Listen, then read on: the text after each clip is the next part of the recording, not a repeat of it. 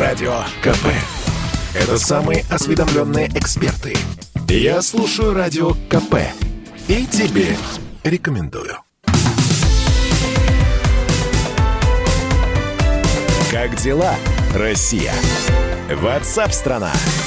Но далеко уходить с Украины мы не будем, потому что после запуска газопровода «Северный поток-2» Украина э, вряд ли сможет рассчитывать на широкое международное возмущение. Э, такое мнение высказал э, один из западных обозревателей в журнале National Interest. Он отметил, что именно благодаря проекту «Северный поток-2» у Москвы появилась возможность наказать Украину – и сделать Европу сильно зависимой от газа из России.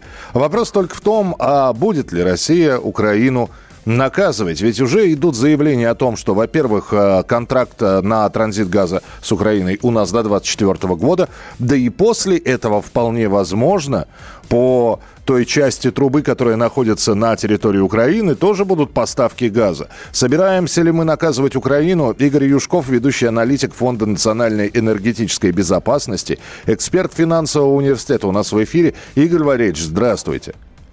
Здравствуйте. Игорь Валерьевич, а нужно ли и э, надо ли наказывать Украину? Э, я думаю, что нет. Так вопрос ставить э, не нужно России. Мы как раз выступаем за деполитизацию этого вопроса, чтобы было все исключительно на экономических основаниях. Вот как нефть мы, например, качаем через Украину. Никто же вообще про это не вспоминает. Именно потому, что есть возможность выбора маршрута. И если Украина начнет выставлять какие-то политические требования или завышать тарифы, просто поменяется маршрут, и Украина не будет получать деньги за транзит. Также с газом должно быть, э, соответственно, даете выгодный тариф, качаем через вас. Нет, ну извините. И понятно, почему возникают сейчас эти статьи подобного рода. Э, потому что в договоренностях США и Германии было написано, что если Россия будет использовать газ, газ в качестве энергооружия, Германия ведет санкции против Северного потока-2. И сейчас будет появляться множество вот подобных материалов, которые будут доказывать, что Россия использует газ в качестве энергооружия, э, заставляя немцев ввести санкции против Северного потока-2.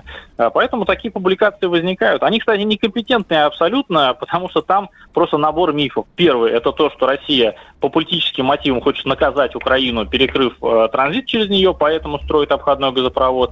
А второй, буквально через запятую тезис, о том, что э, с помощью Северного потока-2 э, Европа увеличит зависимость от российского газа. Так если увеличит зависимость, значит, новые объемы э, газа пойдут, э, и значит, хватит и на Северный поток, и на Украину, а, а в первом тесте указывается, что нет. Это те же самые объемы, никакой зависимости увеличиваться не будет, потому что просто поменяется маршрут доставки. То есть они сами противоречат себе. Или там указывают, например, что Россия догонит Норвегию по поставкам газа в Европе. Но это не так. Норвегия никогда не догоняла Россию. Она всегда была на втором месте по объемам поставок. Поэтому здесь э, довольно примитивная публикация, тезисы которую мы видели очень давно. Но тогда возникает вопрос. Слушайте, а, понятно, почему Украина возмущается. Потому что два направления. Один, одно, которое сейчас используется, и второе по Северному потоку-2, это все равно уменьшение объемов транзита, и это все равно меньше денег.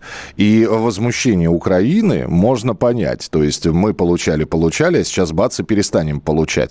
Но, опять же, слушайте, но ведь э, здесь надо как в судебной практике искать, кому вы выгодно. Если немцам удобнее получать поставки газа по Северному потоку-2, но да слушайте, причем здесь спрашивается Украина. То, что вы деньги за транзит теряете, ну, ребята, это ваши проблемы. Да, да, абсолютно верно. Здесь экономический вопрос. Мы же, например, не требуем от Европы компенсацию, если они сокращают закупки российского газа. А, вот Польша, например, построила себя приемный СПГ-терминал, закупает сжиженный природный газ. Мы же не говорим, давайте нам компенсацию, мы теряем деньги из-за того, что вы не покупаете наш газ. Э, и Литва абсолютно так же делает. Ну, вот. Поэтому здесь сплошная конкуренция. Вы пытаетесь задрать тарифы, но будьте готовы к тому, что появится конкурирующий проект. Вот Северный поток-2 или там турецкий поток. Вот. Э, до конца 2024 года Украина гарантированно будет получать как минимум 1 миллиард 200 миллионов долларов за транзит. То есть это по действующему контракту. Там есть условия качай или плати. То есть если «Газпром» вообще не будет качать, но все равно будет платить, э, как в прошлом году, например, было. Он прокачал примерно 55 миллиардов кубов, а по контракту должен был 65. Ну, доплатил, за недопрокачанные, э, соответственно, 10 миллиардов кубов. Поэтому э, здесь э, я думаю, что до конца 2024 года им вообще волноваться не стоит. А дальше, пожалуйста, конкурируйте, боритесь за транзит. Это вопрос исключительно экономический становится. Слушайте, ну, финальный тогда вопрос, Игорь Валерьевич. Многие вот сейчас наши слушатели пишут, в том числе про Украину, пишут следующее. Они столько уже сказали и столько пытаются сделать, чтобы сначала остановить постройку Северного потока-2, теперь каким-то образом там не допустить его запуска или не допустить его работы, что наказывать надо. И вот таких сообщений десятки сейчас приходят к нам на мессенджер. Все-таки вот если у народа спросить, надо ли вот таким образом отомстить Украине и лишить ее транзита газа, ну, народный референдум на нашей станции говорит, да, надо наказывать. Ну, конечно, это эмоциональная реакция, но все-таки важно помнить, что Э, здесь экономический проект, и мы продвигаем его именно как экономический, потому что в Европе априори считается, что если проект политический, то есть вот именно чтобы вот наказать любой ценой, то э, против него надо вводить санкции. Поэтому России, конечно, нельзя здесь э, как раз демонстрировать, что это какой-то принципиальный для нас именно политический проект. Нет. Он именно экономически выгоден.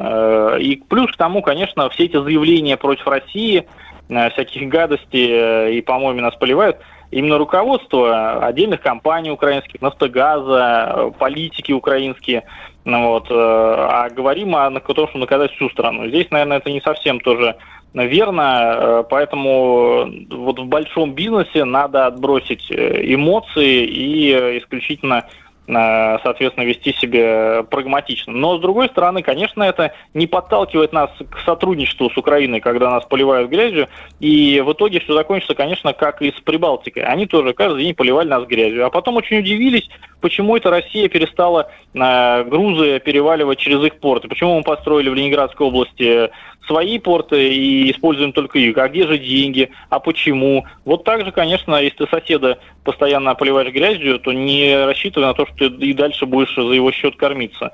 Ну, Но понятно, это тоже да? логичный финал. Спасибо большое. С нами на прямой связи был э, Игорь Юшков, ведущий аналитик Фонда национальной энергетической безопасности. Продолжим через несколько минут. Радио КП. Это корреспонденты в 400 городах России. От Южно-Сахалинска до Калининграда. Я слушаю Радио КП и тебе рекомендую.